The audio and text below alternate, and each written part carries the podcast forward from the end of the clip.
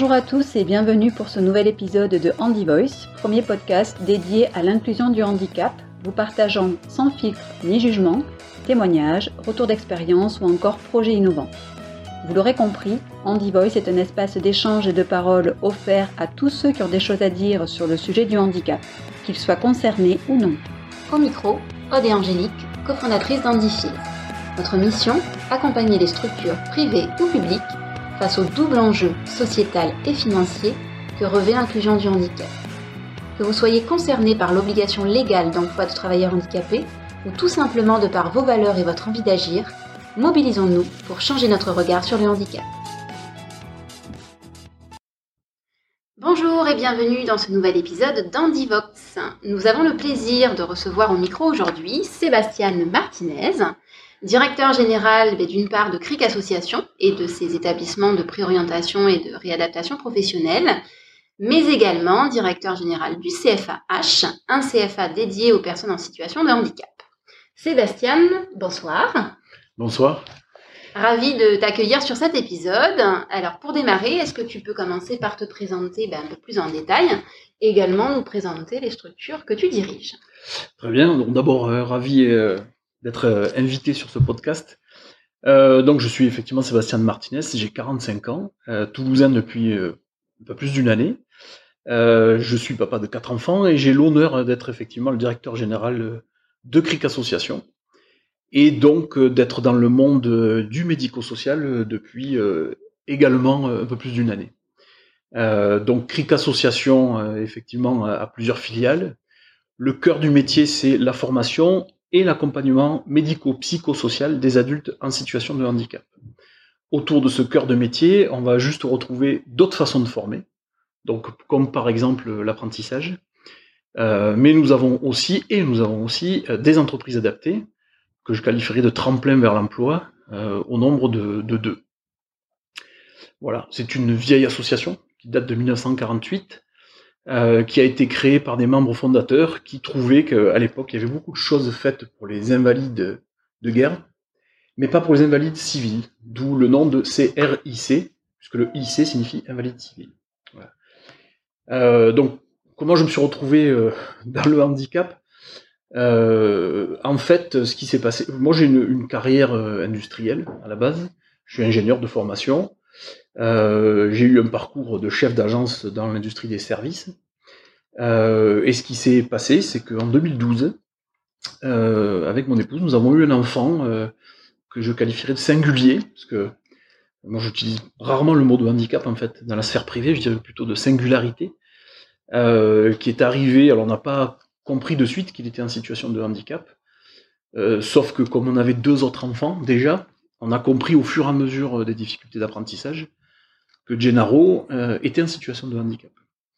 Euh, alors évidemment, euh, je, fais le malin maintenant, mais à l'époque c'était tout sauf évident d'apprendre d'apprendre le handicap, surtout dans les circonstances où ça avait été où le diagnostic avait été posé, quand même plutôt violent comme diagnostic. et entre 2012 et 2015, il y a eu plusieurs phases. D'abord comprendre, ensuite accepter, euh, et ce qui s'est véritablement, en fait, le handicap est véritablement rentré dans ma vie, où j'ai véritablement accepté que le handicap était dans ma vie en 2015. Alors pourquoi? Euh, D'abord, euh, vous, vous, réussissez tout. En tout cas, vous avez l'impression de tout réussir. Et c'est là que même le handicap questionne euh, ce qu'est la réussite. Euh, et puis d'un coup, il y a quelque chose qui cloche. Et, et ce, ce qui cloche, c'est un enfant différent. Euh, quand on vous explique euh, que pour euh, des parents, voilà, dans les désordres psychiques, le premier, le plus important, le premier choc, c'est la mort d'un enfant, et le deuxième, c'est l'annonce d'un handicap. Donc c'est juste cataclysmique au début. Et en fait, ce qui s'est passé, c'est que on s'est fait accompagner, la famille s'est fait accompagner, ça a resserré quand même énormément le, tissu familial. Les deux grands ont été juste énormes. Et ce qui s'est passé, c'est qu'en 2015, avec une association dans le Luberon, nous avons organisé un week-end, une association qui s'appelle Ensemble et différents, euh, dont le thème était aider les familles euh, à traverser et à comprendre quelles forces ils pouvaient tirer du handicap. Donc euh, ce sont nos enfants d'ailleurs qui ont trouvé le, nom du, week-end puisqu'il s'appelait la fragilité joyeuse. Donc ce sont plusieurs enfants euh, en situation de handicap qui ont trouvé ce nom. Et on a trouvé très intéressant l'idée de mettre dans la même phrase fragilité et joyeuse. Et ce week-end a été pour moi une révélation. Euh, D'abord, euh, la posture des enfants était merveilleuse. Euh, moi, j'ai passé un week-end hallucinant. Bon, j'ai passé le week-end à pleurer de, joie, de bonheur. Et là, d'un coup, je suis rentré dans une, je sais pas si on pouvait parler de couche d'émotion, dans une, dans une vraie émotion où il y avait plus de filtre. On était entre êtres humains, véritablement. Et je suis sorti de ce week-end-là transformé et en ayant traversé ce processus-là, d'un coup, ça m'a ouvert euh, véritablement l'idée de dire le handicap euh, n'est qu'une vue de l'esprit, n'est qu'une, à un moment donné, un point de vue euh, qui est chargé de beaucoup de connotations, euh, de voilà, de difficultés, euh, mais ça ouvre d'autres perspectives. Voilà. Qu'est-ce qui t'a permis de, te rendre compte que, en effet, c'était une étape? C'est le fait de, partager avec d'autres personnes qui étaient elles aussi euh, dans ce type de situation, donc des personnes qui souffraient d'un handicap, ou de voir d'autres familles avec des enfants peut-être un petit peu plus grands. C'est quoi qui t'a permis d'arriver à cette conclusion? Euh, La puissance de, des émotions. Je, moi, je suis quelqu'un euh, très sensible qui fonctionne beaucoup avec le cœur. Et là, d'un coup, euh, on était entouré de gens qui n'avaient pas de filtre, d'enfants qui n'avaient pas de filtre. Et donc, ça donne euh, une espèce de, je sais pas, de relation sans filtre, où on gagne euh, en richesse humaine, véritablement. On va vite, on va vite à l'essentiel, on va vite à la beauté de beaucoup de choses. et je, me rappelle du cercle de conclusion euh, D'abord, le cercle d'ouverture, c'est Gennaro, hein, qui était tout petit à l'époque, qui avait ouvert le cercle, il s'était mis au milieu. Euh, il est privé d'usage de la parole, mais il était là. Quoi. Voilà, véritablement, il posait euh, le fait qu'il était là, avec d'autres enfants, avec des handicaps plus ou moins lourds. Et en fait, dans le cercle de, conclusion, d'un coup, alors il y avait mes deux grands à l'époque, Chiara, qui avait 8 ans, et Louis, enfin bref, peu importe les âges, mais je, je, je, me rappelle des mots qu'ils ont posés. D'abord, Chiara, euh, dans la conclusion, disait ben, Je n'ai plus peur, parce qu'elle avait une véritable inquiétude par rapport aux gens euh, qu'on appelle nous les, les, tordus, les baveux, ceux qui crient de façon intempestive et qui et ça, ça, peut faire peur. Et là, d'un coup, elle a lâché tous ses filtres. Et le deuxième témoignage, c'était celui de mon fils Louis, qui est, qui est un taiseux, on peut le dire, et puis qui s'est livré en disant Moi, j'ai pas grand chose à dire, euh, je voudrais juste remercier les gens qui accompagnent mon fils. Voilà, c'était incroyable. Pardon. Et là, d'un coup, euh, grâce à mes enfants et grâce à mon fils, je touchais l'humanité. Voilà, vraiment. Du fond du cœur. Et voilà. Et à partir de là, euh, il y avait un avant et un après, c'est-à-dire que j'ai décidé, ça a été très compliqué de retourner au boulot le lundi, Oui. Parce qu'en en fait, on se retrouve dans une autre énergie où on se dit, bon, mais là, il va falloir, euh, je n'oserais pas dire refaire semblant, mais pas loin quand même. Et là, d'un coup, je me suis dit que je voulais garder ça, quoi. Vraiment, je, il y a plein de choses où je ne, dont je ne voulais plus m'encombrer. Euh, et je voulais faire avec cette beauté-là, en fait. Voilà, je voulais me dire, bon, ça, euh, ces non-filtres, ces émotions, etc., c'est magnifique. Euh, et finalement, d'un coup, de ce qu'on suppose être un handicap ou une faiblesse, on découvre un vrai chemin de vie. Voilà. Et voilà, c'est en ça que d'un coup, il y a eu une transformation par rapport à l'image du handicap. Voilà, c'était euh, très construit avant ça, très euh, filtre, très euh, ce que la société pense du handicap, très ah ben t'es un enfant qui est différent, donc ça renvoie à la notion de, de vie parfaite ou vie mmh. imparfaite, quoi. Oui, très préjugé, très stéréotypé. Exactement. Et là, d'un coup, je, je, je remerciais euh, le destin de m'avoir confié un enfant en situation de handicap. Voilà, parce que d'un coup, j'ai touché du doigt que pour les autres enfants de la famille, ça allait être une richesse.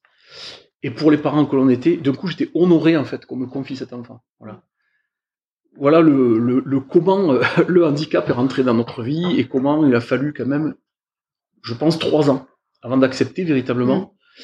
et toucher du doigt. Et c'est vrai que en toute humilité, euh, ce que j'aimerais moi apporter euh, au CRIC et, euh, et, aux gens que l'on accompagne, c'est euh, je sais pas comment dire, mais quand on arrive à toucher du doigt ça, on peut tout faire derrière. Rien n'est impossible, véritablement. Et de dire que cette différence-là, qui est une singularité, est une belle singularité, ça, voilà, ça permet de voir la vie vraiment voilà, d'une autre façon. Voilà. Bon, et suite à cette vie euh, très industrielle, ou pendant cette vie très industrielle, en 2018, euh, j'avais des équipes, euh, je manageais des équipes dans un contexte très commercial et très concurrentiel. On gagnait des appels d'offres. et, puis, et puis, je n'avais plus du tout l'énergie. le lundi, j'arrivais plus à aller voir mes équipes. J'avais plus de sens, en fait. Mm. J'arrivais plus à leur dire, bah, il faut faire de la croissance. Parce que je n'arrivais même plus à leur dire pourquoi il fallait faire de la croissance. Voilà. Donc j'ai, je me suis un petit peu posé. Et début 2019, en fait, euh, j'ai vu une annonce sur l'APEC. Euh, on avait de bons a priori sur Toulouse déjà, avec la famille. Et en fait, euh, j'ai vu le poste de directeur général de, de CRIC Association. Et là, d'un coup, on cherchait quelqu'un qui avait les compétences que je pensais avoir, mais et au service d'une cause qui me tenait à cœur. Donc j'ai bien bossé mon, comme jamais, ma candidature. Et en fait, ce qui était beau, c'est que quand j'en discutais avec mes amis, avec ma famille, euh, avec des coachs, puisque je me suis vraiment entraîné, hein, j'ai compris boxer la veille du dernier entretien pour être prêt, on m'a dit c'est ton poste en fait. C'est ton poste, c'est ta, ta mission. Voilà. Bon, alors euh, fort de ça, j'ai été jusqu'au dernier entretien euh, avec le bureau. Et euh, j'ai pris un, un, plaisir même énorme et je crois que ça s'est vu. Parce qu'en fait, j'ai fait tout l'entretien avec le sourire. Euh, et je sentais qu'effectivement, euh, ce poste-là ou un autre, dans le champ du handicap, euh, était devenu évident. bon, voilà sur le retour j'ai une petite question pour revenir un petit peu en arrière, hein, parce que bon, déjà merci mm. de tout ce que tu, tu partages euh, de façon très très libre et très transparente. Euh, donc effectivement, tu associes la découverte et l'entrée du handicap à, à, à l'arrivée de Gennaro et ce qui t'a apporté surtout derrière. Ce qui veut dire que pendant tout ton parcours professionnel antérieur, dans ta vie perso et professionnelle, tu n'avais jamais euh, rencontré le handicap. Il n'y avait pas, tu n'avais pas de collaborateurs, de salariés en situation de handicap Ça ne se parlait pas peut-être à l'époque? Ça, s'appréhendait différemment? Hmm, Je l'ai hmm, pas du tout croisé. Euh, je l'ai pas du tout croisé jusqu'à. Euh, non, je crois que je l'ai pas du tout croisé jusqu'en 2010.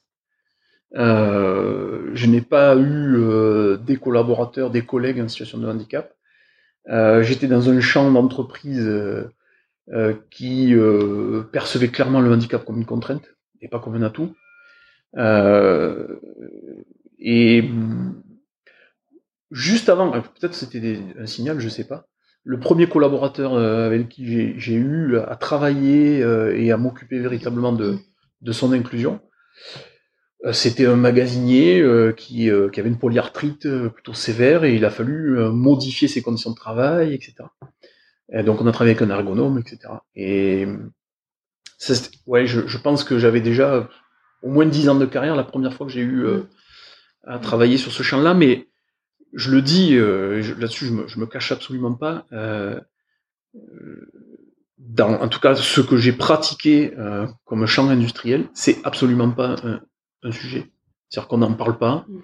on le voit pas, euh, c'est pas du tout dans le dans l'air du temps, c'est pas du tout euh, dans le cœur de métier. Euh, les RH que j'avais à l'époque, même s'ils étaient brillants, ne parlaient jamais de ces sujets-là.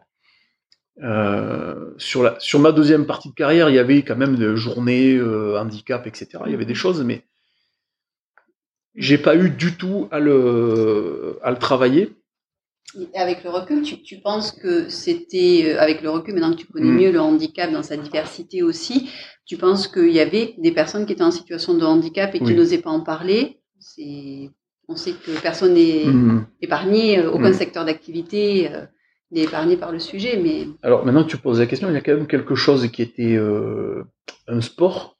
C'était un entretien annuel, essayer de détecter si la personne potentiellement pouvait être RQTH et essayer de l'encourager à l'être.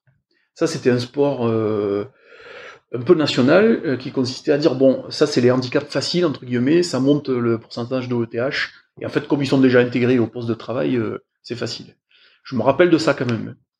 Euh, C'est-à-dire que tes RH, enfin vos RH, vous demandez. Vous encourager à dire bon, mais après, après, je trouve que c'est très bien parce que euh, d'abord la personne, ça peut nous permettre de mieux la, l'encourager. C'est très bien si c'est vu dans ce sens-là. Si c'est le pourcentage pour le pourcentage, on en, on en parlera, je pense. Un peu plus après. C'est de suite beaucoup moins intéressant. Voilà. En tout cas, c'est beaucoup moins louable.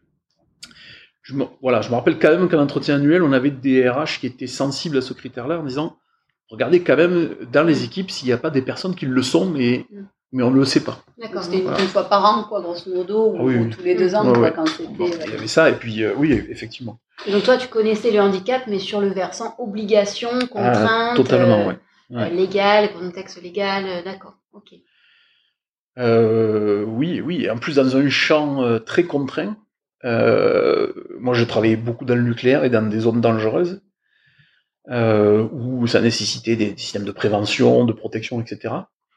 Euh, et, et c'est vrai que c'est des sphères où on parle très peu de handicap. En, fait. enfin, en tout cas, les sphères, euh, moi je, je parle avec mon prisme de l'époque. Hein. Mm-hmm. Je sais pas où ils en sont aujourd'hui. Hein, euh, et, et, je vois passer beaucoup de choses sur les réseaux sociaux où je vois quand même des choses qui évoluent. Euh, mais c'était pas le sujet. On n'en parlait pas, quoi. On n'en parlait pas. Justement, si, on refait le lien avec donc cette, euh, cette, image que tu avais avant et, mm. donc l'arrivée de Gennaro, euh, l'après, euh, l'après ce, fameux week-end hein, qui t'a permis quand même de, révéler beaucoup de choses, pourquoi avoir décidé de venir travailler dans l'intégration, l'inclusion du handicap en entreprise, enfin dans le monde professionnel en tout cas? Pourquoi ne pas avoir choisi ben, d'aller plutôt sur le champ peut-être de l'handicap enfant hein, euh, et, non adulte, ce que tu as fait comme choix Est-ce que c'est hmm. l'offre d'emploi qui est arrivée euh, au bon moment? Est-ce que c'est plutôt une décision que tu as prise toi? Alors, euh, d'abord parce que je pense que j'ai plus de choses, en toute humilité, à apporter là, maintenant, par rapport à ce que je connais du marché de l'emploi, des difficultés que, opérationnelles que j'avais moi sur le marché de hmm. l'emploi, et de la réelle force que les personnes différentes peuvent apporter et que pour moi, à ce stade-là, les enfants, c'est, on est plus dans l'éducation et le médico-social. Voilà. Euh, ça viendra peut-être, voire même sûrement, parce que très clairement, euh, je pense que en termes d'énergie et d'émotion, c'est, là où je me sens euh, le plus sur la bonne vibration. Euh, pour autant, je me sens pas légitime aujourd'hui sur ce, sur ce champ-là. Euh, alors que euh, me positionner en disant je pense savoir ce que les recruteurs cherchent je pense comprendre les freins à, intégrer ou à inclure quelqu'un en situation de handicap. Je pense aussi les comprendre parce que euh, je sais ce que ça fait, ce que ça remue en termes d'émotion d'avoir quelqu'un de rationnel, de vraiment différent.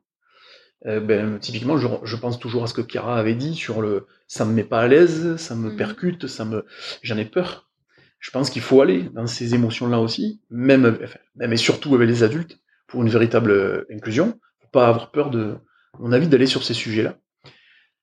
Bon, voilà, c'est pour ça que je me sentais plus euh, pertinent sur ce champ-là, et en me disant, je, je crois avoir quelque chose à, apporter là, véritablement, aux personnes en situation de handicap. Ensuite, euh, il y a quelque chose où je, je prends un réel plaisir, c'est le management. Et je crois, et là c'est le, le papa d'un usager, comme on dit, qui parle, je crois que ma priorité c'est de m'occuper des salariés euh, pour que eux soient véritablement alignés, soient véritablement bien, pour être en mesure de bien accompagner. Voilà. Et ça, en tout cas, euh, c'est ce que je crois savoir faire, et même si c'est parfois un peu long, parce que ben, on, le sait, c'est un véritable plan de transformation des équipes. C'est entre 3 et 5 ans. Euh, mais voilà, c'est là où je me suis senti légitime. Je me suis dit, j'ai je, j'ai envie que mes équipes soient bien pour qu'on puisse bien s'occuper des personnes en situation de handicap. Et là, la boucle est bouclée. C'est-à-dire que ta mission à toi aura eu un véritable impact sur la façon dont tu vas accompagner des adultes en situation de handicap. Voilà. Là, ça fait un an que tu es en poste, hein, c'est ça mm. Alors un an plus tard, cette immersion là dans le au sein d'un acteur euh, privilégié du handicap. Mm. Alors, je vais faire deux. Euh, je vais faire trois lectures. Alors, d'abord, euh, la première lecture, c'est le médico-social. J'ai été surpris j'ai été surpris du fait de, que le médico-social dans l'ensemble crée beaucoup de, de, malades. Donc le médico-social crée beaucoup de malades. Et ça, ça, ça m'a un peu choqué. Et après, finalement, j'étais pas très surpris. Là-dessus, pardon, je t'interromps, mm. parce que lorsque tu as candidaté au CRIC, tu mm. savais que ça appartenait au champ médico-social. Oui, mais j'avais aucune expérience du champ. D'accord, tu savais pas forcément ce que ça revêtait. Ouais, et puis j'avais tellement un cœur euh, énorme que je me mm. suis dit, bon, bah, j'ai peur de rien, quoi, en fait. Euh, et j'ai toujours peur de rien, en fait. Hein. C'est-à-dire qu'un an après, au contraire, je me dis, mais c'est d'autant plus euh, nécessaire de d'abord mettre en place la qualité de vie au travail et tous ces champs-là. En fait, c'est encore plus là qu'il faut le faire. Donc, bon, cette espèce de rapport d'étonnement où je me suis dit, je vais à un endroit où on sait encore plus s'occuper de l'humain et où il y a eu un rapport d'étonnement où c'est pas nécessairement ça. Voilà. La deuxième lecture, c'est que je confirme, je confirme qu'il y a un truc à faire euh, dans le champ professionnel pour les personnes en situation de handicap. Il y a une marge de manœuvre énorme. Et la troisième lecture, c'est que le temps et tous les événements qui sont en train de se produire vont le rendre indispensable. Je, crois sincèrement que si on ne va pas vers une économie positive, vers un modèle de développement et de croissance positive, déjà, on ne va pas embarquer les jeunes générations. Parce que véritablement, elles, elles veulent du sens au travail, encore plus qu'un mec qui a 45 ans comme moi veut. Moi, je le voulais déjà, mais là, c'est poussé vraiment à l'extrême. Euh, et je crois que si on véritablement on va pas sur ces champs-là, euh, il va y avoir des blocages. Voilà, on va laisser trop de monde au, bord de, la route.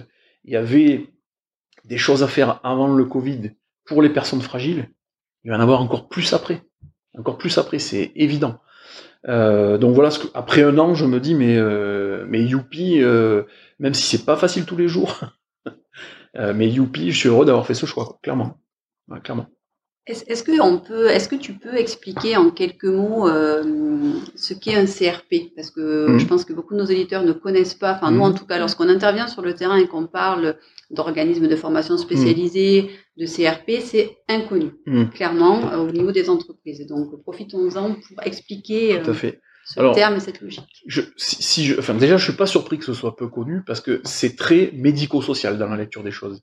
C'est-à-dire qu'à un moment donné, il y a une notification de la NDPH qui va dire à un travailleur, enfin à une personne en situation de handicap qui est sans emploi, euh, donc potentiellement dans la population active, euh, ben, il y a un virage à opérer et euh, on vous oriente vers des centres de préorientation et des centres de rééducation professionnelle. Euh, donc, quel est notre rôle? C'est déjà d'aider les personnes à avoir une orientation professionnelle différente, potentiellement différente de celle qu'ils avaient avant la survenance de leur handicap. Et pour ça, on a des dispositifs de préorientation où là, euh, on a des chargés d'insertion et des personnes qui font un travail remarquable pour essayer de comprendre euh, le parcours potentiel de la personne, etc. Donc ça, c'est la préorientation. Après, euh, une fois que les personnes ont choisi leur cursus, soit elles viennent faire une préparation et une formation qualifiante en CRP, alors au CRIC ou ailleurs sur le territoire, parce que chaque CRP a ses formations qualifiantes. Et donc en, fonction de ce que la personne va choisir comme orientation. Elle peut venir à Toulouse, euh, elle peut aller à Pau, elle peut aller euh, à Millau, elle peut, enfin il y en a partout sur le territoire, en fonction de ce que la personne va, va choisir. Et là, la personne va entamer un parcours qualifiant, véritablement qualifiant, qui peut la conduire d'un CAP à un BAC plus 2. Et on accompagne aussi des personnes qui commencent en CAP chez nous, qui vont jusqu'au BAC plus 2, et maintenant on a le partenariat avec Amio euh, sur le territoire de Millau, qui peuvent aller jusqu'à un bac plus 3, voire plus 4 sur de l'informatique. Voilà. Euh, mais le rôle d'un CRP, c'est de, de, former une personne en situation de handicap et avec la mission d'un retour à l'emploi. Oui. Vous avez une équipe pluridisciplinaire, hein, ce qui fait un peu la différence avec un, un organisme lambda d'orientation, c'est que vous avez quand même une équipe, euh, tu peux en parler un petit peu oui. de... Oui, oui, alors la vraie richesse, c'est euh, le on a, on a évidemment des formateurs qui déjà sont plus des accompagnateurs, pour, beaucoup, plus des accompagnateurs que des formateurs. Parce que si on est formateur en CRP et qu'on ne comprend pas ce qu'est l'individualisation, et qu'on ne comprend pas qu'il euh, y a aussi un travail ben, pour adapter les parcours à chaque singularité, qui est un véritable plaisir en fait quand on y arrive. Euh, déjà, c'est qu'on n'est pas au bon poste. Ensuite, il y a tout un pôle médico-psychosocial. Donc, nous avons des assistantes sociales, des psychologues, médecins, médecins psychiatres, qui sont là pour accompagner les parcours au mieux. Alors, nous, on euh, on ne soigne pas. C'est pas un acte de où on soigne. Par contre, nécessairement sur le parcours, pour apporter tout un accompagnement et une progression dans la confiance. En fait, c'est véritablement ce que nous on souhaite apporter. Il y a besoin de toute cette euh, offre pluridisciplinaire. Et ce que je voudrais souligner, c'est que pendant le Covid, on était en effectif réduit ici en présence pour euh, voilà sur le premier le premier confinement. Le travail remarquable des assistantes sociales et des psychologues, euh, parce que dans cette période où il y a la, fragilité est encore plus fragile, il y a un travail de fond des assistantes sociales et de, nos psychologues qui est remarquable pour éviter que les gens dévissent, hein, disons-le comme ça, ou pour les aider, parce qu'une rupture de parcours c'est pas forcément que la formation. Des fois, ça peut être le logement, ça peut être un problème à la maison, ça, y a plein de possibilités. Et là, notre travail, le travail de nos équipes, est euh, incroyable sur, sur ce plan-là. Euh, et là, ce sont véritablement des gens qui ont une vocation. De toute façon, je crois que pour travailler euh, dans une association comme le CRIC, voilà, il faut, faut, avoir vraiment être aligné avec nos valeurs et, et croire euh, dans ce que porte l'association. Et c'est, on a des personnes qui ont une véritable vocation. Donc euh, je dirais, si on prend un centre de formation classique pour adultes, voilà, la véritable, le véritable, la véritable différence, y compris pour nos apprentis, c'est tout l'accompagnement médico-psychosocial. Peut-être également reprendre quand même les critères d'admission et d'accès hein, à, ce, à, ce, type de structure, parce qu'on on ne peut pas y rentrer comme ça, on est vraiment sur une, une demande auprès de la MDPH. Tout à fait. Et donc une notification euh, en commission, la MDPH va décider euh, de la recevabilité, de la demande et de la meilleure orientation pour la personne, en prenant conseil auprès de, bah, structures comme, nous. Euh, après, la MDPH s'appuie aussi sur nos dispositifs de préorientation pour justement choisir la meilleure, le meilleur parcours pour les personnes que l'on accompagne. Voilà, donc euh, le, le, le CRP ou le CPO qui s'appelle maintenant ESRP ou ESPO depuis le dernier, ça date d'octobre. Monde d'acronyme, monde d'acronyme. Ah, c'est ça.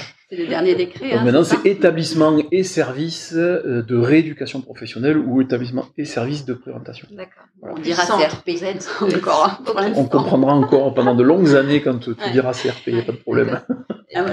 Ouais, pardon, je, je voulais juste Mm. faire un petit peu le lien entre ce qu'ils Angélique, c'est-à-dire cette orientation et ce que tu expliquais sur l'orientation MDPH et puis l'obligation légale dont on a parlé, sur laquelle on reviendra. Mais moi, spontanément, c'est vrai que ce qui m'interroge, c'est de me dire aujourd'hui, sur les orientations MDPH, vous avez peu de latitude sur la possibilité de refuser l'accueil et l'accompagnement Mm. euh, d'un bénéficiaire, d'un usager. Euh, et d'un autre côté, il y a cette logique d'employabilité dont Mm. tu as souligné que tu veux de plus en plus forte et qui Mm. doit peut-être de plus en plus forte. Quel est ton regard un petit peu sur cette, sur cette articulation qui est, qui est pas simple du coup? Hmm. Alors, euh, moi je pense que c'est la richesse et la beauté de ce que l'on fait, c'est que je pense qu'on a, on a deux voies en fait. On a la voie de l'inclusion sociale et de l'accompagnement médico-psychosocial, et on a la voie de l'employabilité. Euh, je pense qu'il faut pas trop vouloir contraindre. Euh, euh, pour être clair, on a des personnes qui sont plutôt éloignées de, de l'emploi et d'autres qui sont moins éloignées de l'emploi. Je pense qu'il faut le respecter ça. Euh, et je pense que euh, à trop vouloir aller vers l'employabilité, euh, il faut pas qu'on crée du malaise, clairement. C'est-à-dire que euh, faut pas trop contraindre. Donc ma vision, c'est que les deux modèles doivent cohabiter. Le modèle de l'inclusion sociale et le modèle de l'inclusion par l'emploi, enfin sur le travail. Voilà. Donc je pense que c'est véritablement à nous d'aider les personnes à avoir un parcours de toute façon en progression sur les deux champs. C'est pour ça que j'insiste beaucoup sur travailler sur la confiance et donner de la confiance aux personnes en situation de handicap que l'on accompagne. Euh, et c'est aussi pour ça que j'ai souhaité que l'on développe encore plus l'apprentissage. Alors, c'est pas Martinez qui est arrivé en 2019 qui a dit tiens, faisons de l'apprentissage. C'est déjà dans les gènes de l'association depuis de nombreuses années. Euh, sauf que moi, je viens du milieu industriel et pour le coup, je trouve une véritable réponse opérationnelle pour les personnes qui vont aussi avoir des tensions sur le marché de l'emploi, sur des métiers qui recrutent, qui ont des difficultés de recrutement. Et ça, pour moi, c'est un véritable levier pour donner de l'emploi à des personnes en situation de handicap. Donc, euh, voilà, moi je pense que on peut on peut faire cohabiter les deux. Voilà. après, vouloir que l'un ou que l'autre serait une erreur. Je pense que, enfin, c'est un peu notre difficulté, c'est que nous on travaille pour le ministère de la santé et le ministère du travail en fait. Euh, ils savent nous expliquer d'ailleurs les deux que c'est pas les mêmes euh, budgets, les mêmes poches. Euh, bon, ben nous aussi, ok, on comprend, il n'y a pas de problème. On fait tantôt du véritable médico-social, tantôt de la formation professionnelle, et il n'y a aucun problème avec ça. Ouais, c'est pas le jugement, et voilà, je pense que c'est l'individualisation, c'est aussi ça. Est-ce que tu penses que ça c'est assez clair aussi pour les usagers? Parce que euh, j'ai vu euh, l'autre jour là, euh, il y avait il y avait un sondage qui était assez intéressant de la GFIP là, qui met un tas de, de, de, votes et de sondages et qui proposait notamment que suite à la, à la notification d'un DPH, la personne, l'usager, soit reçu un entretien pour expliquer tout ce que ça peut ouvrir et donner un petit peu de sens. Parce qu'effectivement, combien de, de, personnes en rencontre avec leur RQTH qui nous disent mais en fait j'ai ça mais ça me sert à rien ou je sais pas ou c'est quoi un CRP, j'en ai jamais entendu parler alors que ça pourrait être une vraie solution pour eux. Euh, du coup, euh, j'ai plus quelle était ma question, dis donc. D'expliquer, enfin voilà, de, de, donner un petit peu. Est-ce que, ouais, est-ce que pour l'usager, euh, lorsqu'il rentre ici, est-ce que c'est suffisamment clair? Est-ce qu'on ne leur dit pas, euh, vous allez être accompagné sur du médico-social, donc du coup, lorsqu'on leur parle emploi, stage, avec des pas projets, trop non, en fait, en fait, on leur, on, on, parle toujours de, vous venez passer un diplôme pour trouver un emploi. Ça, c'est toujours ce que l'on dit. Euh, en tout cas, pour la partie CRP. La partie, on a des dispositifs spécifiques, euh, là c'est plus de la préorientation, là pour le coup on est véritablement en train de se dire quel est le niveau d'éloignement à l'emploi. Ça c'est autre chose. Par contre, quand les, gens viennent passer, les personnes qu'on accompagne viennent passer un diplôme, on ne dit pas autre chose, on ne peut pas dire autre chose que ben, c'est véritablement pour vous préparer à l'emploi. C'est au cours du parcours que l'on va voir les difficultés, accompagner les difficultés, comprendre que suite à cette formation-là, il y aura peut-être une autre formation ou encore autre chose. Euh, mais euh, de toute façon, quand la personne rentre sur un cursus, on a toujours l'envie de lui euh, de lui permettre d'avoir un diplôme et une employabilité. C'est notre mission. Ça, faut jamais qu'on le perde de vue. Bon, après, c'est ce que je disais tout à l'heure. Je pense que être sur un, seul indicateur, un seul objectif, alors qu'on prétend accompagner des personnes à des pluralités énormes, ce serait faire une erreur incroyable. On peut pas appliquer un filtre standard pour des personnes qui ne sont pas standards ou, alors il y a quelque chose qui, qui, à un moment donné, ça va, ça va dissonner. Quoi, voilà. Donc il faut accepter qu'on ait des différences chez les gens euh, singuliers. Voilà, mm. c'est notre job. Quoi. Mm. Voilà. Je, je, rebondis un petit peu sur ça et, et je, je, reprends ce qu'on a dit tout à l'heure, euh, notamment par rapport à cette obligation légale.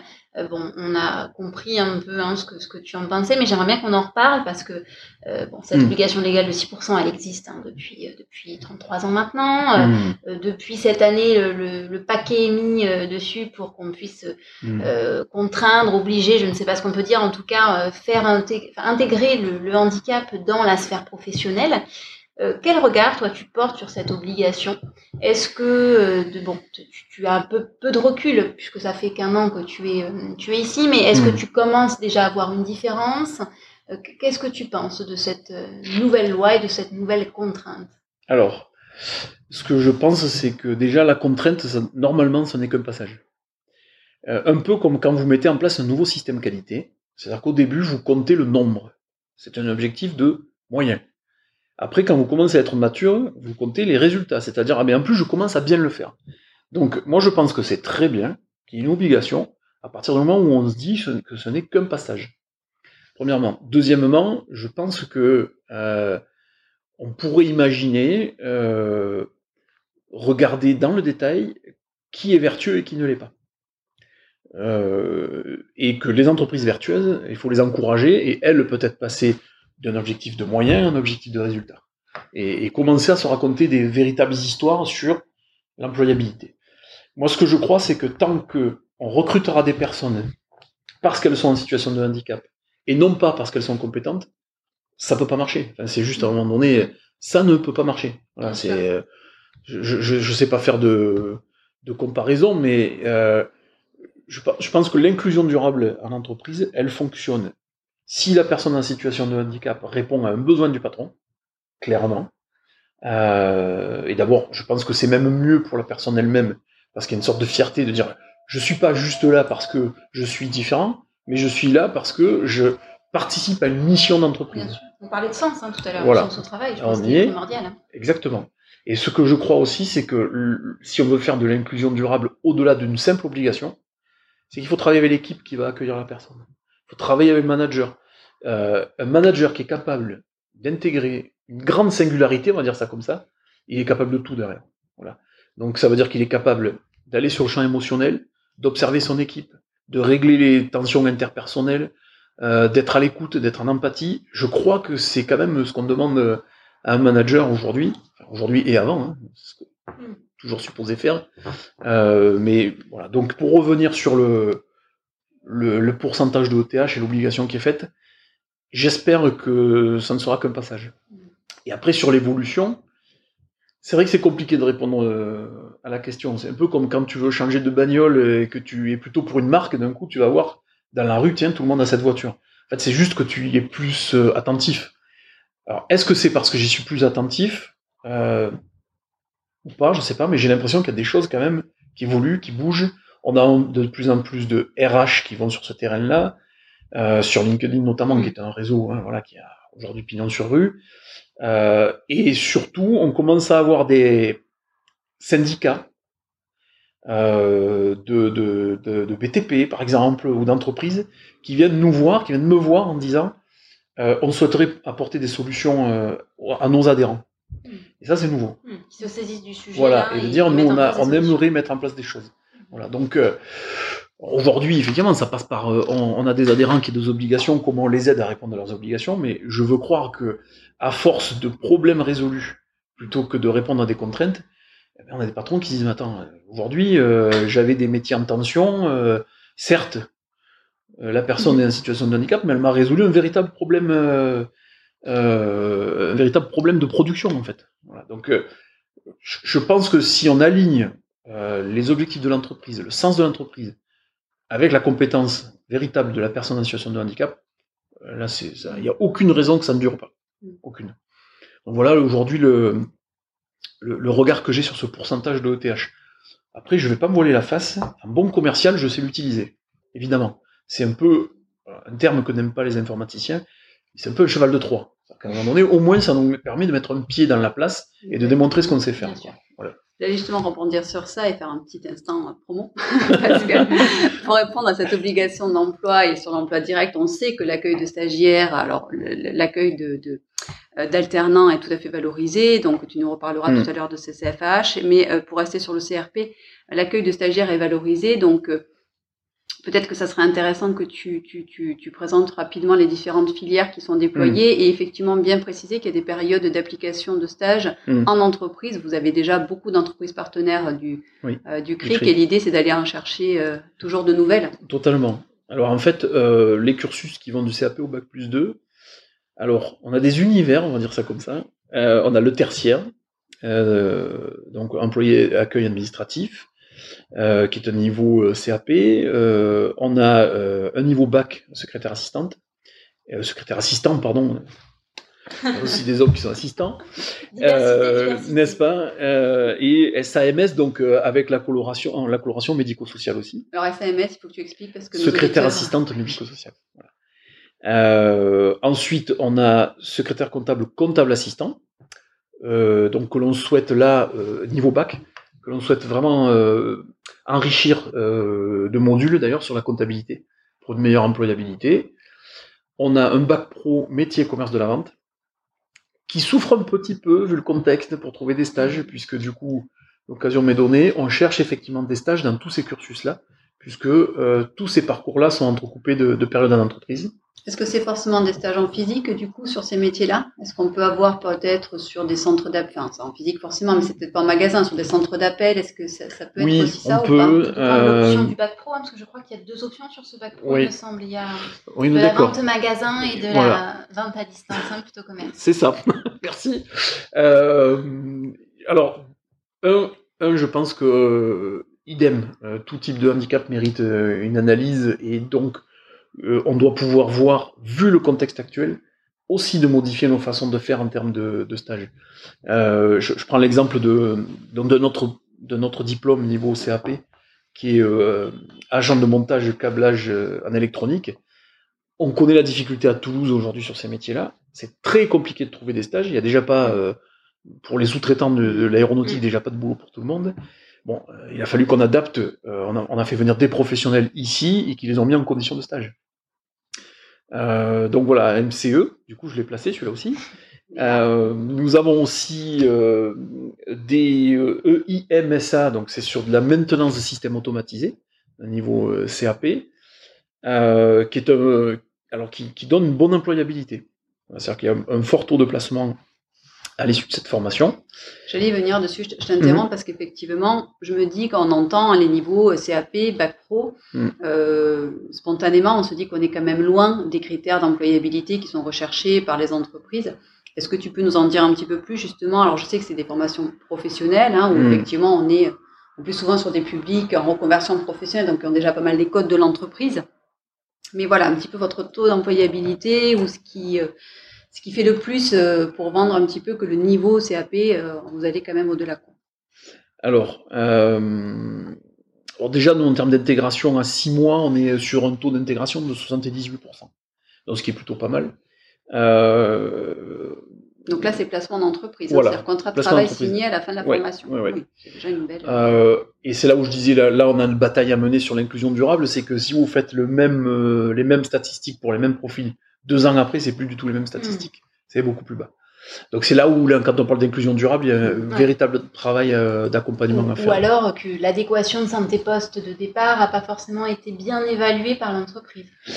Euh, Ou par le- la personne d'ailleurs. hein, Alors, peut et c'est aussi, ce qui est, ce qui est important, c'est que pour moi, il y a deux points de touche où il faut qu'on s'améliore. Le premier, c'est bien comprendre le profil des personnes que l'on que l'on accueille, dans le sourcing, notamment sur l'apprentissage. Et le deuxième point de touche où il faut vraiment qu'on s'améliore, c'est les conditions, euh, exactement comme tu dis, après dans l'entreprise. Voilà. Je pense que on, a tous envie de que, que ça fonctionne bien, mais je pense que vraiment il y a de l'énergie à mettre sur comment on accueille la personne, est-ce qu'elle est véritablement euh, en adéquation au poste, pour que ça passe pas des- derrière des psychodrames. hein, euh, voilà. Donc euh, et puis pas de rupture de parcours. Nous c'est le cauchemar. hein. La rupture de parcours pour une personne en situation de handicap, c'est absolument à éviter. euh, voilà, parce que on est pour euh, travailler à une inclusion durable. Donc euh, euh, aujourd'hui, véritablement, les périodes de stage en entreprise travaillent sur l'employabilité. L'apprentissage évidemment, évidemment aussi. Et c'est aussi pour ça, nous, qu'on on- vraiment, il faut qu'on développe encore plus le partenariat avec les entreprises. Euh, en fait, mon souhait, mon rêve, ce serait qu'on soit cabinet, presque comme un cabinet de recrutement. C'est-à-dire que un patron qui cherche des câbleurs, par exemple, puisse euh, m'appeler en disant, voilà, je recrute trois câbleurs. Euh, Tant et là, on, lui organise un forum, euh, il rencontre, euh, et puis derrière, qu'il puisse dire, mais attendez, euh, les candidats qui sortent du CRIC savent travailler. Quoi. Ce qui se Voilà. fait dans différents centres de formation d'ailleurs. hein, ouais, ouais. donc, euh, Alors c'est déjà le cas sur certaines formations. euh, euh, sur le, le, euh, ATPO, donc euh, prothésiste euh, et tout ce qui est orthèse, euh, on a notre petite réputation. Alors après c'est quand même plutôt confidentiel comme métier, hein, c'est Mm. pas. euh, mais il n'empêche que le formateur est régulièrement appelé pour euh, pour nous donner son avis sur les profils. Mm. Voilà. Donc j'ai placé ATPO. Ce qui est intéressant, je, je saisis la balle au bon avec ATPO, c'est que vous allez donc former des personnes sur aussi des métiers en tension. Oui. Donc ATPO en est un. Il, il y a aussi également tout ce qui est de la maintenance sécurité incendie, tout Oui. ce qui est opérateur de vidéosurveillance qui sont situés euh, un petit peu un petit peu plus loin de nous là euh, sur euh, sur Pau. Magnifique pays, hein. Magnifique pays, oui, très certainement quand on y arrive. Superbe le Béarn. Non, mais alors, effectivement, euh, technicien de maintenance, euh, travaux sur les systèmes incendie, ça c'est un métier porteur aussi. Euh, on a des superbes installations là-bas, on a des capacités d'accueil. Alors vous êtes face au pic d'Osso là-bas, c'est mais c'est juste merveilleux. Attends, ça vaut que tu le précises, hein, parce que du coup, il y a un centre d'hébergement pour le CRP. Oui. Encore une fois, tout le monde ne connaît Alors, pas le fonctionnement. Effectivement, nos équipes, c'est accompagnement médico-psychosocial, formation et ce qu'on appelle campus. Euh, Aujourd'hui, j'ai mis d'ailleurs une photo sur LinkedIn sur le sujet. On mange très très bien au CRIC, peut-être même trop bien. Euh, et on dort au CRIC, c'est-à-dire qu'on héberge une grande partie de, de- de nos apprenants. Et donc ça veut dire que le choix d'ailleurs que l'on a fait, c'est que comme on a rapproché ça de notre cœur de métier, on ne le sous-traite pas. C'est-à-dire que ce sont des salariés du CRIC qui font le repas. Hmm. Voilà. Euh, et c'est pas c'est pas. Alors D'abord, je pense qu'on peut dire qu'on a la meilleure euh, cuisine collective de, de, Toulouse est presque comparable à un plat euh, du jour dans un restaurant. Mais J'y étais ce midi, je peux confirmer. Ah ouais, C'était très bon. voilà. Et de tout dans les respects des conditions sanitaires. Donc ça, c'est important de le dire.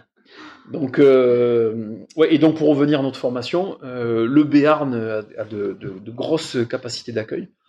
Euh, donc sur TMT SSI, sur opérateur de vidéosurveillance aussi, où là-bas on a un formateur, c'est une, une perle. Donc euh, vraiment, euh, en plus lui il est très aligné avec le métier. C'est quelqu'un euh, vigipirate, militaire, etc. Donc voilà, il est, alors lui il est très aligné. Donc c'est vraiment une belle personne. Et là, typiquement, c'est un, un- vrai cursus où les gens qui sortent de, de, de OVT là-bas sont reconnus. Voilà, Mm. vraiment. Euh, Puis il y a très peu de centres de formation, hein, je pense à Oui. maintenant sécurité à incendie, fait. c'est quand même un métier pénurique. oui, Les entreprises ont du mal à recruter, euh, ont du mal à faire former leurs salariés, donc Oui. c'est vraiment intéressant en effet d'avoir pu se positionner sur ce créneau. oui, tout à fait. Avec la possibilité, euh, soit ben, des cursus CRP, comme des cursus d'apprentissage, Mm. où là, pour le coup, on va pouvoir faire du sur-mesure, puisque l'avantage de l'apprentissage des personnes en situation de handicap, euh, le, premier, le premier avantage, c'est qu'il n'y a pas de barrière d'âge, pas de limite d'âge. On peut être euh, apprenti à 50 ans quand on est en situation de handicap, ce qui peut donner des profils matures, qui peut être intéressant pour des Mm. employeurs. hein. Mm. Euh, et le- le- l'avantage que l'on a, c'est que comme on est sur de l'individualisation, il n'y a pas l'effet promo. C'est-à-dire que je suis en janvier ou en février, j'ai un besoin, je ne suis pas obligé d'attendre la rentrée d'octobre. Je peux tout à fait appeler le CRIC et dire bon ben, est-ce que vous avez un apprenti au mois d'avril? Et nous, on aura un apprenti au mois d'avril. Mm. Voilà. Peut-être même deux, peut-être même trois. Voilà. Donc la, la flexibilité, bon, que tu n'as pas Mm. bien évidemment sur la partie euh, CRP, Mm. puisque là Oui. tu as des promos, euh, tu l'as trouvé euh, du coup en effet sur ce, ce centre de formation où tu peux faire de- du parcours pleinement individualisé avec de l'entrée-sortie permanente. Tout à fait. Euh, je, je crois que l'avenir euh, également des CRP, ce sera ça. Mm. Entrée-sortie permanente, hors les murs, Hors les murs, hein, individualisation, Complètement. euh, le virage euh, inclusif, hein, nous, nous, Mm. Mm. voilà, Est-ce ce que tu peux l'expliquer, euh, cette notion d'or les murs, on en entend de plus en plus parler, les CRP sont de plus en plus inv- investis, mais Ouais. c'est pas forcément très clair comme notion pour... euh, c'est encore plus vrai euh, avec le Covid. C'est-à-dire qu'à un moment donné, les temps de formation euh, face à un, un- un formateur dans une salle, dans un lieu, dans une unité de temps, c'est de moins en moins vrai et c'est de moins en moins euh, applicable à la formation de l'adulte et, de l'adulte avec ses singularités encore plus. Donc le hors les murs, euh, c'est aussi pouvoir faire de la formation à l'extérieur du centre de formation. Euh, c'est pouvoir faire de bah, ce qu'on peut appeler la FEST, Mhm. hein, donc action de formation en situation de travail. C'est pouvoir faire de la FOAD, donc la formation à distance, avec des temps synchrones, des temps asynchrones, euh, asynchrones pardon, et des temps euh, en autonomie. Euh, donc c'est vraiment pour le cours, pour le coup, appliquer un parcours individuel en fonction des besoins de l'apprenant. Et selon les handicaps, moi je suis pas sûr que ce soit la meilleure idée euh, que des personnes, euh, je sais pas, avec une mobilité réduite par exemple, extrême, soient obligées de venir tous les jours Mhm. dans un centre au centre de Toulouse. C'est sûrement, alors sauf si les personnes, ça, après c'est très personnel. Oui. Il y a au contraire des personnes qui vous disent, pour moi, la meilleure, le meilleur habitat inclusif ou la meilleure inclusion, c'est de surtout pas être dans un habitat inclusif ou dans un centre spécialisé, mais plutôt d'être euh, euh, avec des personnes qui ne sont pas en situation de handicap. C'est très personnel comme euh, notion, mais aujourd'hui, le hors les murs, c'est je forme à l'extérieur des centres de formation. Voilà. Et ce qui, alors évidemment, une fois de plus, je me mets à la place des employeurs, peut être une véritable aubaine. Voilà, c'est euh, en situation de travail, c'est euh, euh, à proximité de à proximité de l'usine, c'est des rythmes différents. on avait une personne qui souhaitait faire une, une formation de secrétaire assistante, qui était à Bayonne, avec un employeur à Bayonne, euh, et avec par contre euh, euh, aujourd'hui une formation qui était plutôt à, donc SAMS pour le coup médico-social, plutôt ici à Toulouse. Mais si vous faites pas du hors les murs, que- quelle réponse vous donnez à cette personne-là? Ben non, on peut pas parce que Bayonne c'est Mm. même si c'est merveilleux, ben c'est trop loin de Toulouse. Donc là, concrètement, tu as, fait du FOAD pour cette personne Là, typiquement, ce qu'on va mettre en place, euh, c'est formation à distance. C'est quand même un peu de présentiel avec sa formatrice, qui est, alors en plus, c'est une perle qui est pro de l'individualisation. Ça tombe bien. Euh, ça veut dire que cette personne-là, on va lui dire, bon ben voilà, imaginons un rythme 4 semaines, 4 semaines. Imaginons que vous soyez une semaine au CRIC, ça veut quand même dire une semaine à Toulouse, 7 semaines à Bayonne. Mm. Bon, moi je pense que c'est plus sur mesure que ça. On peut pas faire quoi. Voilà. Mm. Et ça veut dire que même en termes de contraintes de, ben, de logement, Ouais. c'est-à-dire que la personne elle doit se loger cinq nuits euh, par semaine ou six si elle arrive euh, voilà, à l'extérieur de chez elle. Quoi. Voilà. Donc euh, il- il- ça, ça c'est pas neutre. Hein. Souvent euh, on a résolu le problème il y a pas longtemps pour euh, un apprenti. Souvent l'habitat aussi peut être un frein à, à aller se former. Quoi. Donc euh, voilà, on fait aussi, euh, on prend aussi ça en compte euh, pour aller vers du sur-mesure. Je- voudrais revenir sur l'apprentissage, et notamment, bon, c'est pareil, hein, on, est sur un, contexte d'apprentissage qui est très mis en lumière hein, aujourd'hui par de nouvelles mesures gouvernementales, par des aides exceptionnelles, que ça concerne le public jeune ou le public travailleur handicapé. Est-ce que, selon toi, l'apprentissage, c'est, véritablement la, la solution pour l'entreprise de demain? Ça, c'est, notre avis en Diffit. Est-ce que c'est, Mm. c'est un avis que tu partages? Quel regard tu portes sur, euh, sur l'apprentissage? Euh, c'est un regard un peu partiel, parce que moi j'ai fait une école d'ingénieur en alternance. Donc, Mhm. euh, et en termes d'employabilité, euh, je trouve que c'est le meilleur levier. Voilà. D'abord, ensuite en termes de, de, vraiment de, transformation vers l'emploi, ça a montré clairement que c'est une réussite. Euh, donc moi le regard, que je porte sur l'apprentissage, je pense que c'est noble. Je pense qu'on n'a plus du tout à convaincre, c'est mon point de vue, quand j'entends encore certains discours où on dit euh, ah non mais il faut pas croire euh, l'apprentissage est positif, mais, mais même je comprends même pas pourquoi la personne le, le dit en fait. C'est évident que c'est positif. Il y a eu tellement de, de mauvaises expériences hein, quand on, on travaille avec des structures qui ont déjà expérimenté l'apprentissage. Souvent, c'est avec du public très jeune, Mm. donc qui n'a pas les codes de l'entreprise, qui n'est pas encore prêt, qui ne sait pas forcément non plus quelle filière il veut choisir, parce que il n'y a pas eu une orientation très claire. Et puis, bah, tout simplement, c'est pas facile de choisir quand on est jeune en métier. Et c'est vrai que souvent, enfin, me semble-t-il que l'apprentissage souffre de ces mauvaises expériences qui sont liées qu'à euh, une partie du public qui pourrait être éligible à l'apprentissage et qui de fait ne souhaite pas forcément réitérer le, le, concept. Alors, alors déjà, moi, je, je, je jette pas la pierre au, au jeune public parce que euh, je, je suis assez sévère avec les entreprises qui savent pas intégrer les singularités. Voilà. Euh, moi, je l'ai vécu. Euh, une entreprise qui ne sait pas intégrer les singularités, pour moi, c'est plus, c'est une entreprise qui disparaîtra euh, dans pas longtemps. Enfin, je suis assez, euh, ça, ça prendra le temps que ça prendra, hein. Euh, mais ça veut dire que l'humain n'est pas au- véritablement au cœur de l'entreprise. Et là, ça veut dire que c'est une entreprise qui va aller, à mon avis, vers des déconvenus, ou alors qui va faire 100% d'intelligence artificielle. Et ça, c'est un autre modèle. En tout cas, c'est pas. voilà. Euh, donc, du coup, j'ai un peu de mal à, à juger. euh, et je pense qu'une fois de plus, c'est une notion d'accompagnement. Si on se donne véritablement les moyens d'accompagner et de regarder le potentiel, l'âge, en fonction de l'âge, peu importe. Enfin, je veux dire, moi, je trouve que les générations qui sont remarquables en tout point sur leur capacité à utiliser le digital, sur leur enthousiasme quand euh, ils ont du sens à ce qu'on leur explique. Voilà. Et du coup, ça c'est la première chose, c'est, je pense que faut pas remettre en cause un modèle parce qu'à un moment donné on a eu une mauvaise expérience, ou alors faut, faut se regarder en premier. Il y a quelque chose qui dit que le, changement s'ouvre de l'intérieur. Bon, moi je suis un patron qui sait pas intégrer les jeunes, je me pose des questions. Je me dis qu'est-ce que j'ai mal fait? Bon, premièrement. Ensuite, je reviens quand même sur l'avantage du handicap. euh, là, une fois de plus, hein, vous voyez, toujours je dis la- l'avantage du handicap, ce qui peut parfois être euh, piquer les oreilles de certains, c'est que là, pour le coup, en termes de maturité, euh, comme je le disais tout à l'heure, on peut avoir des, des personnes en situation de handicap qui ont 40, 50 ans. Donc il n'y a pas de problématique de maturité normalement. Normalement. Voilà, même si à 45 ans je suis un grand enfant, normalement, euh, voilà, il n'y a pas de. C'est important de le préciser et de Mm. même rajouter, que, parce que souvent on a les questions, euh, que les personnes hein, de plus de 26 ans euh, Mm. en situation de handicap peuvent faire de l'apprentissage et sont payées à 100% du SMIC. Parce qu'on a souvent la question, je veux pas avoir un petit salaire. Non, on est sur 100% du SMIC pour les personnes de plus de 26 ans. C'est important aussi de, de Oui. venir le, Totalement, ouais. le répéter.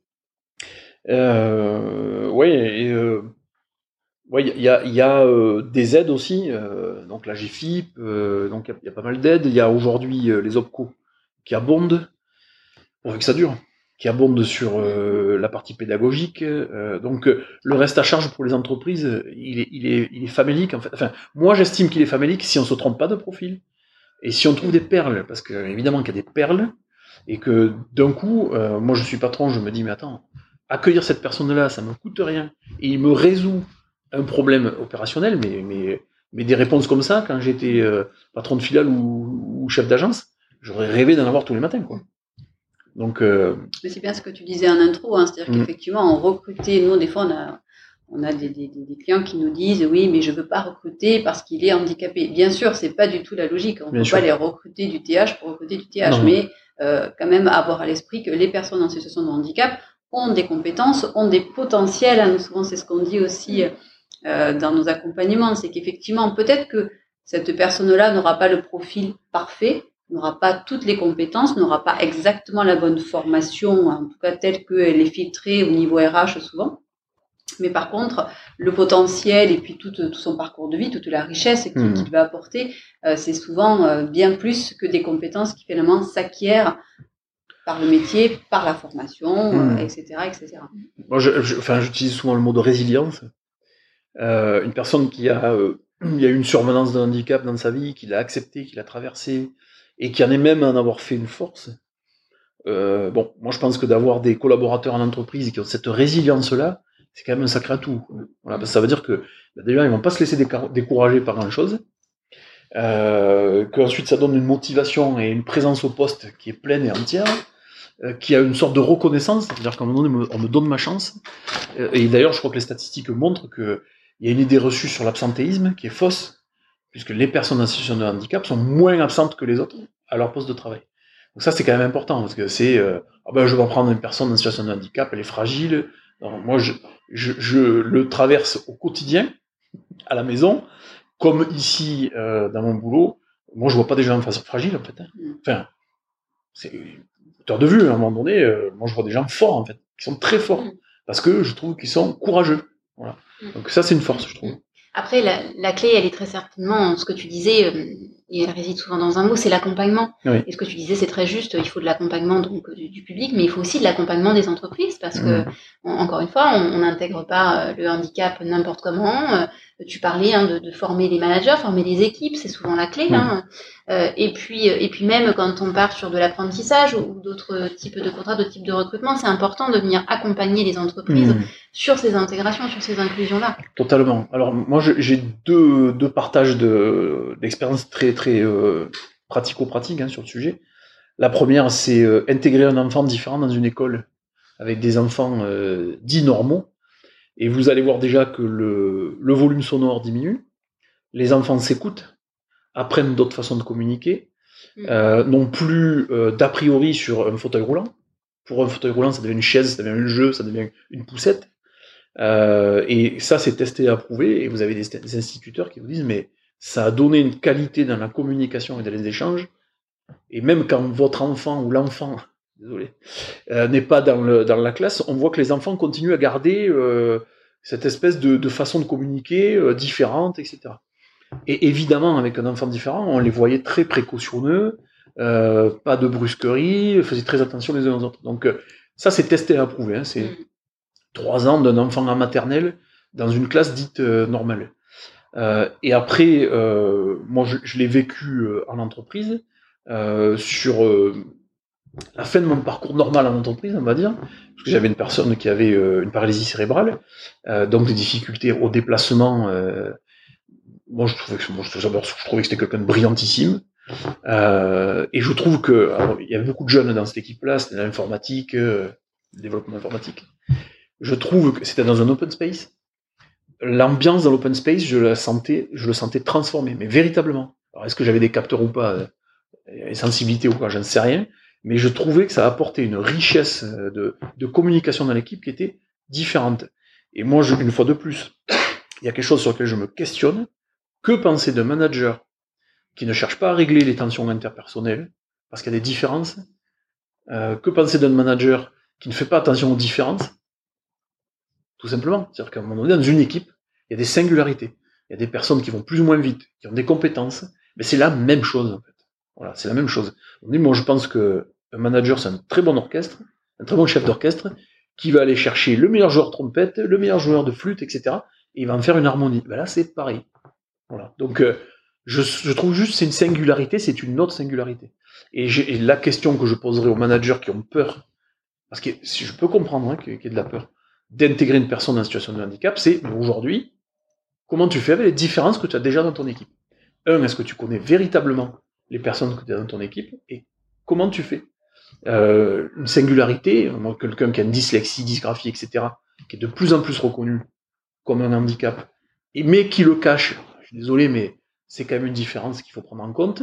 Une personne qui parle fort, une personne qui sent mauvais, euh, une personne qui est envahissante, une personne qui écoute la musique trop forte, euh, dès lors que vous avez un open space ou etc. Mais ça se régule aussi. Et en fait, c'est la même chose. Donc, euh, bon, est-ce que c'est véritablement managé que de ne pas faire attention aux différences dans son équipe? À mon avis, non. Voilà. Donc c'est la même chose, c'est une autre différence. Bon, si on résume un peu du coup hein, les différentes structures que tu, diriges, donc aujourd'hui au, sein de, de CRIC Association, euh, il y a quand même un panel de, solutions qui sont proposées aussi bien aux personnes en situation de handicap qu'aux entreprises, donc à travers le, le, ES maintenant, c'est ça ESRP, ESRP, ESRP à, travers, à travers l'ESRP, à travers l'apprentissage, à travers tes, entreprises adaptées. Mhm. Euh, ça fait déjà pas mal de choses. Euh, mm. Des projets pour demain, d'autres idées, d'autres perspectives Oui, oui. Euh, on va travailler, si j'ai bien compris, on va travailler de plus en plus vieux. Donc il va y avoir des survenances d'incapacité au travail. Je, pense qu'on ne peut pas en même temps dire qu'il faut intégrer les jeunes et travailler de plus en plus vieux sans apporter ou aider un RH par exemple ou un manager à se dire bon, la personne qui, hier travaillait jusqu'à 58 ans, 60 ans, demain elle va travailler jusqu'à 65 ans. Qu'est-ce qui se passe euh, s'il y a une problématique de vue, une problématique de déplacement, une problématique de port de charge, etc., etc. Donc, euh, moi je pense que il faut qu'on développe la GPEC-H, c'est-à-dire qu'on intègre euh, et qu'on aide les RH à travailler sur une deuxième carrière. Euh, je, je parle même pas de l'extrême où c'est le métier qui va créer le handicap. C'est mm. voilà, évidemment que le mieux c'est d'éviter, mais ça c'est évident, mais ça va mieux le disant.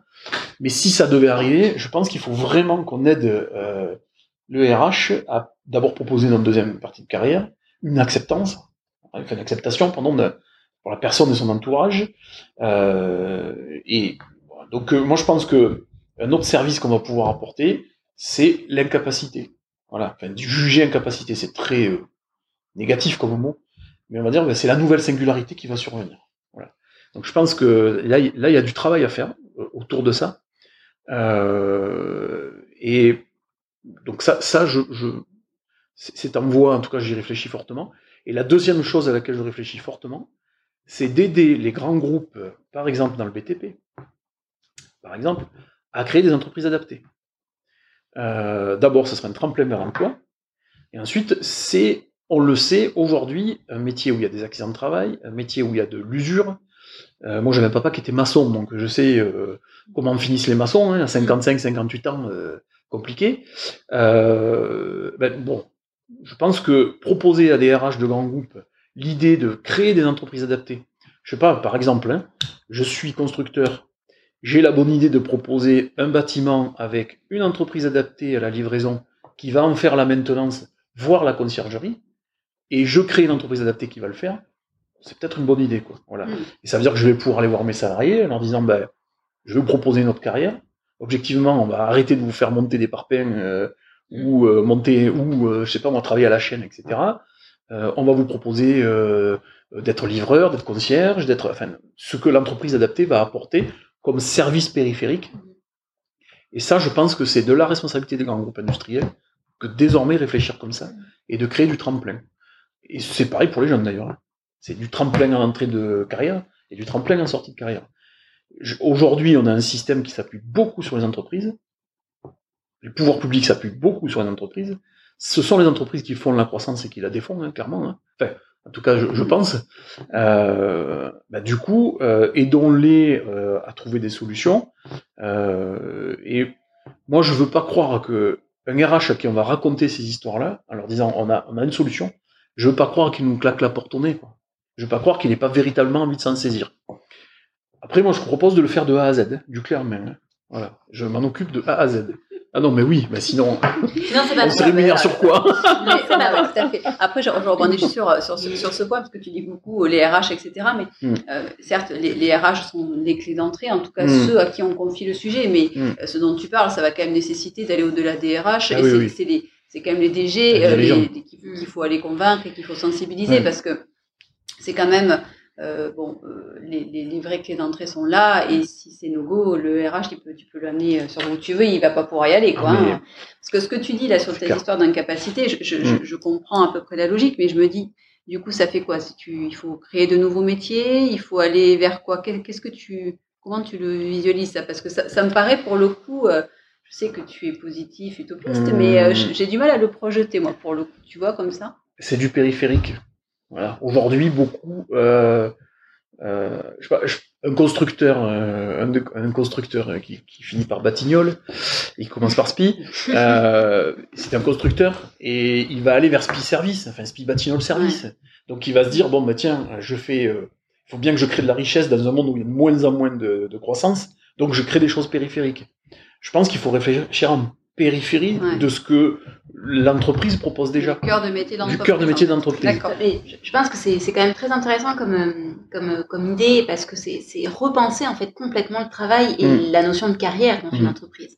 Euh, c'est euh, aujourd'hui euh, le, le modèle tel qu'on le pense de carrière, c'est qu'on gravit les, les échelons pardon, euh, pour avoir de plus en plus de responsabilités. Aujourd'hui, le modèle français, il est quand même assez basé là-dessus. Oui. Euh, et ce serait, me semble-t-il, en effet intéressant de peut-être venir un peu inverser la tendance en disant, Mhm. ben, voilà, sur des métiers où vous n'avez pas forcément la possibilité de d'évoluer, mais en plus, euh, ce qui sont des métiers qui sont assez destructeurs, de vous proposer une porte de sortie.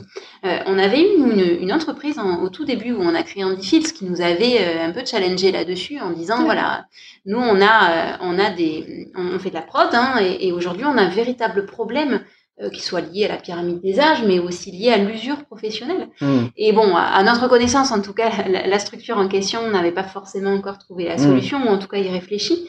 Mais euh, ça me paraît ouais, vraiment très intéressant quand même de, de poser cette, euh, ce concept-là et, et de Mm. réfléchir au véritable sens de ces carrières, en fait. hein, parce Des que c'est- logiques ouais, de, de de- transversalité en fait. Exactement, que- exactement.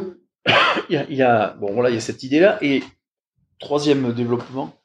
Ça ne s'arrête pas en fait. Ça ne s'arrête jamais. non, mais-. Parce qu'il faut pas que ça s'arrête, sinon on tombe. Beaucoup Euh, trop d'idées, mais c'est génial parce que c'est un secteur en plus qui demande à Mais- avoir des gens comme toi hein, qui, qui ont plein d'idées. Mais c'est pour ça que je cherche des faiseurs avec moi. top. Parce que je suis très fort pour avoir des idées. Ah, déjà, tu nous Après, il faut faire. Après, il faut faire. Euh, c'est la ferme à start-up avec des start-up créées par des personnes en situation de handicap ou qui vont aller résoudre des problèmes dans le champ du handicap. Là-dessus, il faut qu'on y aille parce que euh, avoir de l'emploi, c'est parfois aussi créer son emploi. Mm. Alors, je sais que c'est un peu dissonant dans une période où malheureusement on a plus d'entreprises qui vont fermer que d'entreprises qui vont Mm. ouvrir. Mais là, je suis toujours dans mon hyper résilience. Je me dis, mais il y a des modèles. euh, je prends par exemple le, le- le- la bicyclette. Il y a quand même de plus en plus de gens qui se déplacent en bicyclette. Il y a une problématique de maintenance de la bicyclette. On peut, on peut faire des choses là-dedans, quoi. Enfin, je, je sais pas moi. Je, ça, c'est, c'est, ça va créer deux, trois emplois, 10 emplois, j'en sais rien, mais c'est toujours ça de prix. C'est le l'image du colibri hein, qui est Oui. qui était l'incendie goutte par goutte, quoi. Mais au moins j'ai apporté ma goutte. Euh, et voilà, je me dis que même sur le temps, sur le champ de l'entrepreneuriat, Mm, clairement. il faut y aller, quoi. Mm. Voilà, Tu il faut y aller. un incubateur euh, Ah oui, dédié. oui. euh, Ouais, parce qu'il y a des actions, mais isolées, quoi. Ouais. Elles- Elles n'ont pas le, le pouvoir contre certains clusters, hein, qui sont, il y en a beaucoup en plus à Toulouse, hein, qui permettent d'avoir aussi un pouvoir d'action euh, un peu plus, euh, un peu plus important. Et après, et je conclurai là-dessus en termes de, de, projet. Euh, Ouais, ça sera pas mal pour ce soir. ouais, hein. je, je, je, on, on a un schéma directeur immobilier qui devrait amener le CRIC à déménager. Euh, ce que je pense qu'il faut qu'on fasse, c'est qu'on en profite d'abord pour créer cette ferme de start-up, pour créer le concept de dire, mais vous ne venez pas que faire une formation. D'abord, vous venez avant, vous venez après, vous venez autour. Il y a du coworking, des choses comme ça à faire, que ce soit un lieu, une plateforme, une véritable plateforme. Euh, et je pense que si sur un même lieu, vous avez des personnes en situation de handicap qui vivent, qui habitent, peut-être ce serait intéressant quand même que certains industriels viennent faire un peu de recherche avec nous. Voilà. J'en dis pas plus. La suite au prochain numéro. Eh oui. On dédiera en fait un Exactement. podcast spécial euh, développement des idées de Sébastien Martinez. Ouais. Bon, mais en tout cas, euh, merci pour tout ce, ce partage d'idées parce que, bon, encore une fois, hein, le, le sujet euh, souffre hein, beaucoup de d'a Mm. priori, de préjugés, c'est- une chose, mais il souffre aussi beaucoup. Enfin, il est quand même assez très poussiéreux. Il manque de Mm. modernité. Mm. Euh, il y a des actions, il y a des choses qui se mettent en place, mais c'est jamais assez. Et c'est c'est chouette de voir que des, des acteurs euh, comme toi hein, peuvent, peuvent avoir des idées là-dessus et, et une perspective très innovante et très novatrice du, du sujet. Euh, bon, mais on va peut-être maintenant te laisser le mot de la fin, parce que je pense qu'on arrive à, à la fin de, de cette émission. Alors, je- moi, j'ai trouvé une formule il y, a, il y a pas longtemps, en- justement en préparant le, le futur du, en réfléchissant avec les équipes sur le futur de Cric. C'était handicap comme moteur de croissance positive.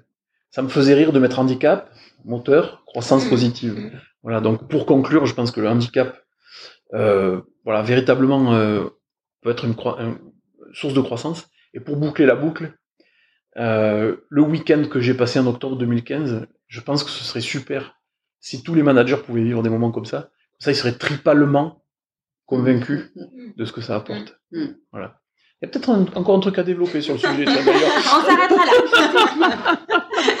Merci Sébastien. Merci plaisir. beaucoup Sébastien pour ce très chouette moment. Avec plaisir. Et voilà, c'est déjà la fin de notre épisode. Nous espérons que cela vous a plu. Si vous aussi, vous avez des choses à dire et à partager sur le sujet du handicap, ou si vous souhaitez que nous abordions certaines thématiques, contactez-nous par mail via contact@handyfields.com. Pensez aussi à liker et partager auprès de vos amis, de vos proches et bien sûr de votre réseau, car le handicap, plus on en parle, plus on l'inclut.